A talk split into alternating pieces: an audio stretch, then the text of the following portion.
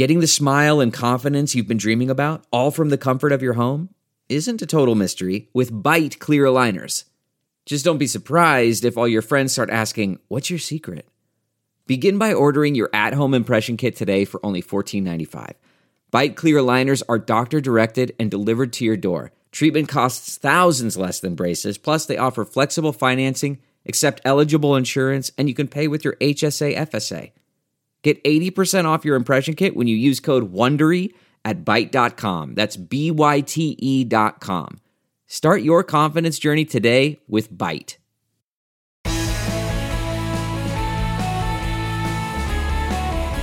Hello, friends, and welcome back to the brand new Bill Press Pod. This is only our third week where we dive into the big issues facing us today with some of the best experts in the country. And one big issue that everybody's talking about today is income inequality. President Obama, in fact, once called it the most important problem facing this country. And in one way or another, all the Democratic candidates have some plan on how to deal with the income gap, or the wealth gap, as they call it. Before we evaluate what they're offering, however, we really need to understand the issue, and nobody's better prepared to walk us through the issue of income inequality than Jared Bernstein, Senior Fellow at the Center on Budget and Policy Priorities and former Chief Economist to then Vice President Joe Biden. Jared Bernstein, good to see you. Thank you for inviting me. Oh, thanks for joining us. You know, so we hear so much talk about and have for so long about income inequality. Let me just ask you to start off. How bad is it? How real is it? It's very real. And whether it's bad or not is a matter of your perspective. I do think it's extremely problematic in lots of ways. I think it's responsible for many of the problems we face today, uh, all the way from slower macroeconomic growth than we'd like to see to uh, political upheaval, uh, which I'm sure we'll get into. Um, I think just a few kind of baseline numbers to orient our listeners. Uh, uh, we're, we're back to levels of income and wealth and wage inequality that we haven't seen since the late 1920s. And people may remember that didn't end well. The Gilded Age? Yeah, in other words, so for example, uh, back uh, um, uh, the the share of uh, income going to the top uh, 1% uh, peaked out at a bit north of 20% in the late 1920s, and that's, that's where it is now. If you go back a, a few decades, back to say the 60s, the 70s, 10% of all national income was held by the top. Now it's doubled, it's 20%. If you talk about wealth, which is a lot more concentrated and, in my view, a lot more connected to many of the dysfunctions going on in our economy, political corruption, for example. Um, same thing, a doubling, but in this case, a doubling from 20%, that is 20% of all wealth held by the top 1%, to 40% uh, of all wealth. So you've got uh, the top uh, narrow group there controlling um, more wealth than the bottom half. And is that um, why? what are the what are the causes of that? How did it? How, and and why does it just keep growing? I don't think that there's a single cause. It is multi-determined. Uh, uh, there's there's numerous perpetrators. Certainly, one of them is um, the decline in worker bargaining power, and you can think of. Uh, uh, fewer unions as being linked to that, no question. We've had a, a decline in uh, the private share of unionizations down to 6%. At its peak, it was you know, uh, four or five times that. Um, we ha- and, and, and with that has come, uh, conversely, the rise of employer power. Uh, one of the things that economists talk about now is the concentration of firms within industry, so that some of the big firms, and people know who I'm, you know, the, the Apples, the Intels, some of the hospital conglomerates, mm-hmm. these firms now control enough of an industry in retail it's amazon these these firms now control enough of their industries that they can set wages and labor standards so they're kind of taking what used to be a government function setting labor standards pushing back on inequalities through those kinds of policies taking that into their own private sector hands and uh, and maximizing their profitability often at the expenses of their of their workforce Uh, the financial sector has uh, grown uh, a, a, great deal while the manufacturing sector has shrunk. Part of that's globalization, which also has its fingerprints on this inequality problem. And the financial sector is a sector with tremendous inequalities embedded within it. Uh, then I think you get to the interaction of all this concentrated wealth and income and power and politics, which in this country uh, is is more permeable. The, the barrier between concentrated wealth and, and political policy is uh, is more permeable than in almost any, and not almost, than in any other advanced economy. So inequality. You asked how does it keep begat? How does inequality begat more inequality? Because the wealthiest among us can buy not just the politicians they want, that's kind of an old story, but the policies they want. And so we see a tax policy, which is another cause of the mm-hmm. problem. We see a tax policy under Trump, you know, a guy who was uh, you know, elected through this whole faux populism kind of agenda. We see here a tax cut that exacerbates inequality by shifting even more income up to the top. So, so both the private distribution and the after-tax distribution are pushing in the same wrong direction. I wanted to ask you something. Uh, you used the phrase earlier, um, because you hear income inequality, but there's also wealth inequality. Yes. Right. Yes. Yeah, they're, they're not the same thing. So, so uh, if you, one way to think about it is uh, income is a flow and wealth is a stock. So you get your income month in, month out, and uh, some of us, if we're uh, um, uh, earn enough relative uh, to our expenses, we can put some aside to save, and that's wealth. So uh, wealth is our savings, but then when you get into the big leagues, uh, up there in the top of the wealth scale, wealth is your assets. And so if you look at the if you look at the the, the uh, wealth holdings of those in the top even 10%, you're, you're going to see very little earnings from paychecks. Paychecks mean very little to the to these mm-hmm. folks. They mean everything to the median household, the household right in the middle of the scale. But but it's all about assets, and and and and if you look at asset appreciation, the extent the extent to which you know we talked about inequality begetting inequality, wealth begets wealth. I mean, it goes back to the old song by. Uh, by, Rich uh, Get Richer, right? Yeah. What's the old song about uh, God Bless the Child by the, the, famous jazz singer whose name I'm blocking? Uh, Billie Holiday, the old Billie Holiday song, you know, uh, them that's got shall get. that's uh, that's actually a, a, compounding formula. If you go back to uh, to early uh, your early economics training, the the fact that if you have these, uh, uh, um, uh, you start with a large base of wealth, and you've got our financial markets uh, generating the kind of asset appreciation they do, especially relative to pretty stagnant earnings and incomes for families in the middle. That's why wealth has become so uh, concentrated. So, building on on the uh, numbers that you you mentioned a little earlier, um, I looked last night at in 2017. Mm-hmm. Um, uh, uh, on this site, inequality.org. Uh, last year, the top 10% had nine times the income of the bottom uh, 90%. The top 10%. The top 1% had 30 times yeah. the income of the bottom 90. The top 0.1%, 188 times the income of the bottom 9%. When most people see that, I mean, it's hopeless, right? I mean, they just feel it's definitely don't not have a chance. They may feel that way, and I I, I certainly uh, understand being incredibly discouraged by these, especially as you said earlier that the numbers are going the wrong way; they're getting worse. Yep. Uh, but it's important to remember, especially for those of us who track these things historically, that these numbers have gone up and down, and there have been periods on our history when I mentioned I mentioned earlier there have been periods in our history where there was half as much inequality as, as there is today. Instead of the uh, uh, top 1% of wealth holders holding 40% of the wealth, they held 20%. Now, you might still argue that that's uh, too high, and we're always going to have more inequality here than than, than in, in, in most other advanced economies because of our approach to capitalism versus theirs. But I think um, people should be uh, not discouraged, but uh, truly incensed by uh, the extent of the inequality you just ticked off. I remember uh, when you were chief economic advisor to Vice President Joe Biden, that President Obama at one point said that in, he thought that income inequality was the greatest challenge facing the country today. Yeah, I was very proud of the president for, for, for setting it up that way. I just just kind of a. What did he do about it? You know, he. you have to remember just how hamstrung he was. I mean, Congress decided from the get go that they weren't going to do anything to help this president. And in fact, he made a lot of proposals uh, that would have left us with more progressive taxation, with improved labor standards, with higher minimum wages. Um, and uh, you know they were they were they were all blocked. He did uh, uh try to uh, uh, late in his tenure try to change some of the labor standards that he could do by regulation and rule changes, particularly an overtime rule, so that middle class workers could once again get be eligible for more overtime that they should get. But that never went through. It hit a court challenge, and in fact, the Trumpies are pushing the other way on that. Mm-hmm.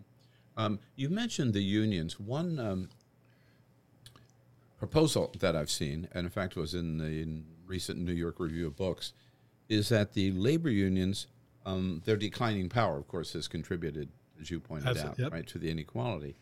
Um, but that they have maybe a weapon that they can use in the big labor pension funds. Mm. And hmm. the way they decide on what to what companies to invest in and what kind of policies is that part of a solution? I think it is, and I, I the uh, labor folks certainly know all about uh, that weapon. And I think that um, they've been fighting wars on so many different fronts, uh, particularly as their membership has declined, and some of those pensions have been underfunded, so they've got uh, headaches in that regard as well. But uh, both the unions and other um, shareholders have engaged in some sort of proxy actions to try to get companies to uh, uh, behave in ways that are uh, more helpful to average working folks. And they've had a little bit of success in that regard. And in fact, I think that is, uh, to some degree, an untapped pressure point. Mm-hmm. Um, you mentioned, um, we've talked about wealth inequality. Elizabeth Warren talks about um, and a black a difference between black and white wealth mm. inequality. That is a, a, a really critical difference. Uh, we I, I, mentioned earlier uh, the uh, median household, meaning the household right in the middle of the wage or income or wealth scale. so uh, uh, if you look at the median net worth, which is a good measure of wealth, that's your mm-hmm. assets minus your liability. So you have to you have to take debts into account because they're they're negative wealth. Um, if you look at the net worth of the median, you know, white household, it, it's something, but it's not much. I don't have the numbers in my head, but it's probably you know in the tens of thousands, and it's largely home ownership. You know, you don't got you don't have a lot of median mm-hmm. households walking around with a stock and bond portfolio, but sure, home ownership is a key source of wealth for middle income whites. If you look at uh, African Americans, median wealth is just, fluctuates around zero, and especially after the housing bust, uh, it, uh, it, it, it went uh, it went negative. So so uh, yes, that she, she's absolutely right to, to highlight that problem. And even if you and you you'd be completely incorrect to think this, but even if you thought that we lived in a post-racist society, you'd be wrong. There's a lot of evidence every day how wrong you would be at, at, least on this issue, on, on the absence mm-hmm. of wealth for uh, black households, you have to acknowledge the legacy of slavery because African Americans were never a- able to even begin to accumulate the kind of wealth that, as we said earlier, begats more wealth. Um, there are network effects, neighborhood effects, education effects. Basically, where you where you start out in this country is way too indicative of where you end up and that puts minorities and African Americans in particular at great disadvantage. You did mention the tax cuts. Yes. First, the George W. Bush tax cuts, I guess, and compounded by the Donald Trump uh, tax cuts, um, both exacerbating this problem and rewarding the people who are who are at the very top. Yeah, uh, you know, my how big a factor? Um, it is a uh, a real factor. It's uh, it's a secondary factor to the uh, private sector dynamics that I described earlier. The the ascent of finance, the decline of manufacturing, globalization, uh, the uh, the loss of unionization, the diminished labor standards, um, the the increase in, in the firm concentration. But all of that uh, is pushing the private, or I should say, what what what economists call the primary distribution of income, meaning the distribution of income that happens from market actions or market outcomes. So the market does its thing, and the there, there's a, a distribution of income and wealth, and then the government gets in there and it typically redistributes. And in fact, uh, our, our tax system remains somewhat progressive, but there is much less of the kind of redistribution that uh, pushes against inequality and more of the upward redistribution that exacerbates it. So while it's a secondary factor, you're right. The Bush, uh, George W. Bush tax cuts, and then later uh, the Trump tax cuts uh, have exacerbated uh, this problem um, on many levels. I mean, for, for, yes, there is a, a huge cut in the corporate tax rate, so corporate profitability, which shows up in in, in the stock market. Uh, the stock market is is basically a metric of expectations uh, around future corporate profits. Uh, you know, the the eighty percent of the value of the stock market is held by the top ten percent. So if you're going to do something like cut corporate taxes, it's going to boost corporate profitability. That's going to raise the value of share prices. That's going to help the wealthy. So that's that's part of the Bush. Uh, I'm sorry, that's part of the Trump tax cuts. But another part is uh, um, one that I really gets under my skin, especially with all of Trump's phony trade, you know, stuff where he kind of tries to pretend like he's helping working people. Uh, the Trump tax cuts significantly will exacerbate offshoring because they actually have something called a minimal uh, rate for global companies, for multinationals, that can pay even less than the reduced corporate rate. So encourage more people to encourage offshore. more offshoring. And right. again, that's one of my causes of that's one of the causes I ticked off around inequality. So that that too will make it worse. Let's flash forward to um, January 2021. Uh, uh, let's say there's, a, God willing, a new Demo- a Democrat in the White House. You are uh, head of the Council of Economic Advisors. Uh, what priority do you put on income inequality, and what would you propose to do about it? It would be way up there at the top of the list. I mean, it might be number one. Uh, it's, certainly the racial dynamics that we described earlier, mm-hmm. the, uh, wealth inequality uh, therein uh, would be would be way up there. And uh, uh, what I would do about it, or what I would encourage my principals to do about it, um, would be to start with tax policy um, tax policy that would reverse everything we just said. And in fact, if you look at the tax ideas that you're starting to hear from the Democratic that they are exactly that, not just to roll back Trump tax cuts, but to try to help middle and lower income people with expanded uh, tax credits, typically uh, attached to work. Uh, here at the Center on Budget, we talk a lot about uh, refundable tax credits and how important they are. Well, there are great ideas from many of the candidates of ways to significantly expand uh, those uh, pro work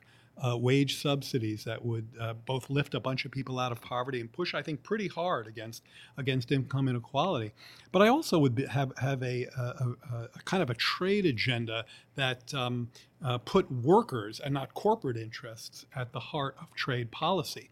Uh, obviously, Trump has pretended to do to do that, but in fact, he's done the opposite. And that would involve, and interestingly, I will say uh, that uh, candidate uh, uh Elizabeth Warren recently released a plan that that uh, does this sort of thing. I would have mm-hmm. a, I would have a real, I would have a very uh, significant industrial policy push. Um, my economist friends often chide uh, this idea as picking winners, uh, and, and, we don't pick winners in this country. Fact is, we pick winners all the time.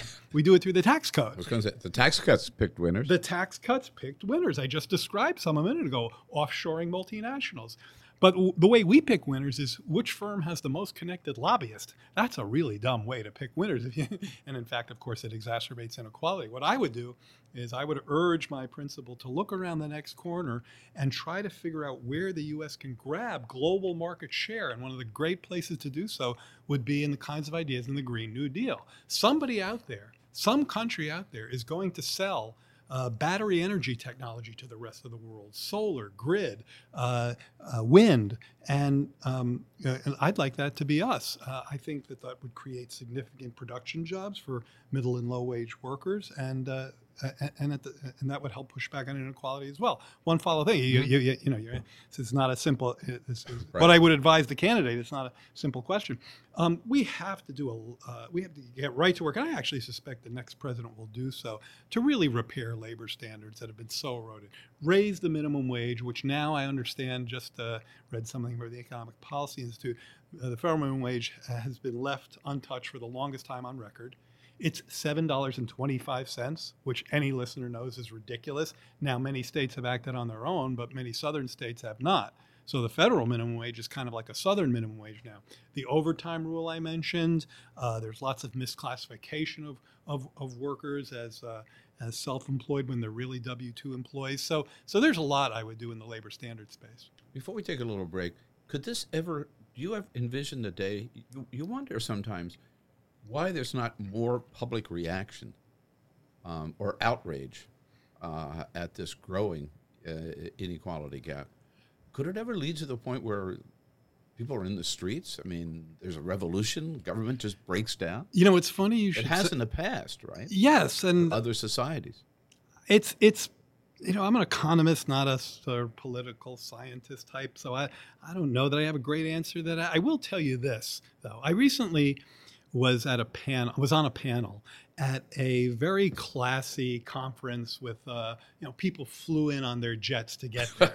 Um, Davos, not, not me. Yeah, a Davos type thing, but it wasn't Davos. And uh, and I was on an inequality panel. It was sort of the token lefty, and um, this guy who was running the panel, who is I think worth a, about a, at least a billion. Uh, he's a, he's a hedge fund guy.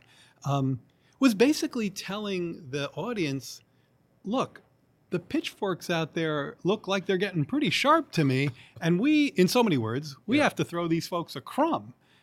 And yeah, I have to say the audience was very unresponsive. I think they viewed him as a, like a traitor to his cause. And he was saying, let's just give them a higher minimum wage so maybe they'll leave us alone. so I don't know that I understand enough about uh, dialectics of history to really be able to answer your question effectively. But I do think that tension is there, and I th- certainly think that it's uh, helped Bernie Sanders uh, come in ascendancy. Mm-hmm. And there's even an argument that uh, Donald Trump tapped that uh, tapped that sentiment as well. Right. It's just his thing was blaming all these other people for your problems.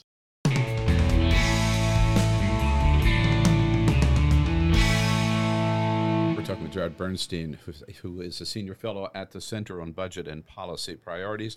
This is the Bill Press Pod, and uh, we're good to have you with us today. We're brought to you by the Iron Workers Union, the good men and women of the Iron Workers Union, under President um, uh, Eric Dean. They are building American communities today, but more importantly, they are ready to rebuild America's infrastructure tomorrow if the Congress ever gets its shit together uh, and passes a strong infrastructure bill uh, the ironworkers will be right in the lead. We uh, thank them for the support of the uh, Bill Press Pod. I'll direct you to the website at ironworkers.org. That's not just the sound of that first sip of Morning Joe. It's the sound of someone shopping for a car on Carvana from the comfort of home. That's a good blend. It's time to take it easy, like answering some easy questions to get pre qualified for a car in minutes. Talk about starting the morning right just like customizing your terms so your car fits your budget. Mm-mm-mm. Visit Carvana.com or download the app to experience car shopping the way it should be convenient, comfortable. Ah.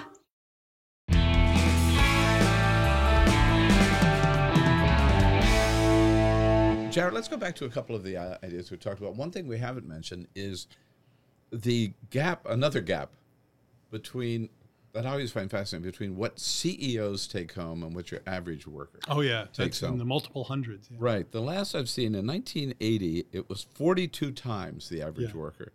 Uh, today, 361 times. So the your average CEO is taking home 13.94 million, and your average Joe or Jill lunch bucket taking home $38,613. That's got to be a factor here. Contribute. It's a huge factor. I mean, that, that what, what you're giving me is essentially yet another indicator of the kinds of inequalities, the kinds of gaps we're talking about, and those numbers are reflected in many of the uh, percentages I was uh, ticking off earlier, the share of wealth or income held by the top. Um, but it just it just makes you, you wrap your head around that for a minute. So somebody is, uh, and, and their average income is in the tens of millions, and then compare that with someone who's in the in the in the middle of the scale. I'm not even talking about someone who's in the bottom of the scale, and their income it tends to be around fifty or sixty thousand for the median family. Now, when you start looking about uh, at what it's uh, what it's like to get by in an American city on that kind of money, now somebody like that isn't poor; they don't fall under our poverty line. But when they have to pay for housing, for childcare, you've got both husband and wife working. husband and wife so there's transportation and if they're both working that's a child you know how I, any of my any of our listeners who have had children know that child care is a huge expense. You know tens of thousands of dollars a year if you have a couple of kids. I mentioned health care uh, transportation and then um, uh, if you're able to put a little bit aside to save. So you've got this recent finding by the federal reserve and i thought it was interesting that it came out of the fed because they try pretty hard not to put a thumb on the scale, showing that the share of uh, of households who couldn't handily come up with uh, 400 bucks to meet uh, an emergency expense without borrowing or selling something or, or, or putting it uh, on a credit card that would be tough for them to service, uh, that, that share was uh, between 30 and 40 percent. Now, it's lower than it was. And I looked at it for African Americans, it was about 60 percent. It's lower than it was a few years ago, so it's been improving. But you're talking about people who, if their car breaks, they're kind of screwed. Whereas other folks, if their car should break, they've got 10 other cars in the garage. so the it's not just we, we tick off these numbers about wages and incomes and shares. I, I know I'm a guilty myself. But if you actually think how it plays out in people's lives, that's what we're talking about now. Right. And while this, um, while the wealth of that, the top 10%, 1%, 0.1% has grown and grown and grown, the wage, wages have basically flatlined. They've been pretty stagnant. Now, recently we've uh, done a little better on that, and that's partly because when the unemployment rate gets very low, which it is right now, workers get a bit more bargaining power. And, and as I as I think you can tell at the heart of my economic and inequality model is a lack of bargaining power. That's why a full employment economy has always been so important to me, both as a matter of just dealing with some of these living standards issues I was just talking about, paying for housing, paying for healthcare. Your kid gets sick, and if you're up if you're up there in the income or wealth stratosphere, boom, they've got all the help they need right away. But there are families who uh, have trouble uh, paying for even uh, uh, preventive health care um, who are who are in the middle of the scale. So yeah, I think you have to think about how these things play out in both kind of relative terms, but also just in in terms of uh, absolute living standards. Uh, another issue that your boss, uh, Joe Biden, and others uh, are talking about on the campaign trail is um, the the lack or the failure of so many major corporations to pay any federal income taxes um, 60 out of the last year, 60 out of the Fortune 500 paid no income tax, and yet they had a total revenue stream of 79 billion dollars. Uh, many of them got, and he, he, Joe Biden talks a lot about Amazon um, paying no taxes on a 11 billion dollars uh, in income. Uh, how do we get at that? Well, remember, this is a, a, a problem that's been exacerbated by a tax law change under Trump that, in fact, has cut corporate taxes, and particularly for multinationals who uh, who can outsource uh, their uh, their production and uh, send their profits to low tax, uh, hide their profits in low tax places and, and count their expenses, which they can deduct in high tax places. So this is a tax code problem and it is a tax enforcement problem. So if you look at the plans of some of the folks who are uh, both candidates and other Democrats who are starting to think about precisely this problem. Uh, one of them is to close loopholes in the tax code, of which mm-hmm. there are many. We could do a whole show right. on on loopholes. Many of them are corporate, but many of them are on the on the personal side. Uh, in fact, you mentioned Amazon. They've had uh, years where they've gotten uh, essentially rebates from the government because they've been able to deduct so much they from their tax bill. $129 million last year. Yeah, so, so, Amazon alone. rebates exactly. So so that's that's because they were able to deduct some sort of losses. So these are all these are all tax avoidance measures. They tend to be legal. Um, they're not tax evasion; they're tax avoidance. And and and the reason is because our tax system has been bought and paid for by those very concentrated uh, uh, wealth folks of whom we're precisely talking about right now. And this gets back to the thing I said earlier our, our, our fundamental problem is this is a permeable barrier between wealth concentration and, and uh, national policy, including tax policy. So you have the Amazons of the world essentially buying the tax code they want. Um, the uh, you asked what to do about it. Well, uh, write tax law that gets rid of those loopholes, but just as important, just as important, enforce it. Uh, if you look at the funding that the IRS has uh, mm-hmm. has seen, the enforcement division at the IRS, it's just it's just tilted down year after year after year. It's a big issue for us here at CBPP. So yes, you, you, you must improve. Uh, uh, we must improve the tax code in the spirit of what I'm talking about. We also have to enforce it. Uh, Elizabeth Warren, who says, "I have a plan for that, uh, for everything." she has proposed a wealth tax. She has two percent on um, income over five, $50 million and 3% if you're in the billion dollar category. Good idea? It's a great idea, uh, but uh, it needs to be enforced. So this is something we, we haven't done uh, in this country before. By the way, we do we do the, to the extent that we tax wealth, we tax property. So it's not like we've never done it. Uh, but uh, uh, her idea is pretty revolutionary in that uh, we're talking about uh, taxing wealth in a way that we haven't before. And by the way, to her credit, she does her homework. Uh, to her credit, uh, she's worked with some of the most knowledgeable tax scholars in the world, and they have, I've talked to them as well, and they believe, and I believe them, that this can be enforced but it's going to be something that will involve uh, a lot of work by not just our enforcement agencies, not just IRS, our IRS, but uh, the tax enforcement agencies of other countries. Because remember, that kind of capital is really mobile. It vacations down in the mm-hmm. Cayman Islands and it hides all over tax havens uh, in, in the world. So we're going to have to really hold hands and jump together on that one. Uh, and another idea that's gotten a lot of attention Congresswoman Alexandria Ocasio Cortez who has an awful lot of power as a freshman, or gets, certainly gets a lot of attention as a freshman. So well deserved. A uh, seventy percent rate on uh, in, personal income uh, above ten million dollars. Again, another great idea. idea. Another great idea. No, no, it's not a good idea. It's a great, great idea. idea. no, I think it's a great idea. Now, you look. One of the things that I very much admire about AOC and about uh, Warren, you know, interestingly, that so far, most of the ideas that we're talking about are coming from women, so that's kind of inspiring. Uh, one of the things I like about them is is the boldness of their ideas and, and their their aspirations. Uh, so if you t- too often Democrats start where they want to end up, and so where they end up mm-hmm. is uh, far short of where they started. Uh, so, uh, but if you look at the economics literature on this, and it's been done by you know Nobel laureates, people who uh, really know their stuff, um, they will tell you that that type of a high marginal, ta- relatively high marginal tax rate. So, as you said, it's not 70% on anybody; it's 70% above 10 million, which takes us to the you know top 0.1 or 0.01 of the top one right. So we're talking about a very, you know, the, the, oxygen gets very thin up in that part of the income distribution.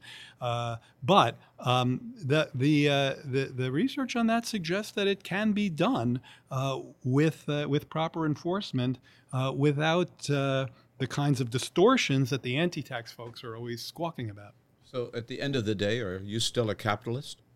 I am a capitalist. I think at the end of the day, I'm, I'm not sure what all of these terms mean. I know people throw socialist around these days, but I think I'm probably uh, I think I think I'm I'm I'm I'm certainly still a, a, capitalist, and and I think the reason is is because at my core kind of uh, economist self.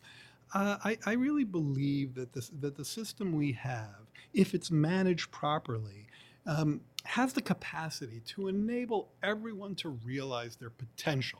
That doesn't mean everybody will end up in the same place with the same amount of banknotes in their wallet by a long shot. We'll always have some inequality. But I do think there is a characteristic of a, of, of, of, a, of a, a, kind of a flexibility to a capitalist economy that when, again, when it's, when it's managed to control the kinds of excessive power that has distorted the income and wealth distribution so much. It's given birth to these inequalities we've been talking about now for the past few minutes. Uh, when, when, when that kind of excess is properly uh, held back, then I think the potential of people to realize uh, both their economic, their spiritual, their intellectual potential is strongest in this kind of a system. Uh, but that's not happening now, and we've got to get back there. Jared Bernstein, thank you so much for your time. My pleasure. That's it for today's Bill Press Pod. You'll find us wherever you go for your favorite podcast. And if you haven't already done so, please subscribe so you won't miss any edition of the Bill Press Pod. And if you like what you heard, please give us a five star review. That really helps build our audience and get the word out. Again, thanks for listening. We'll see you next time.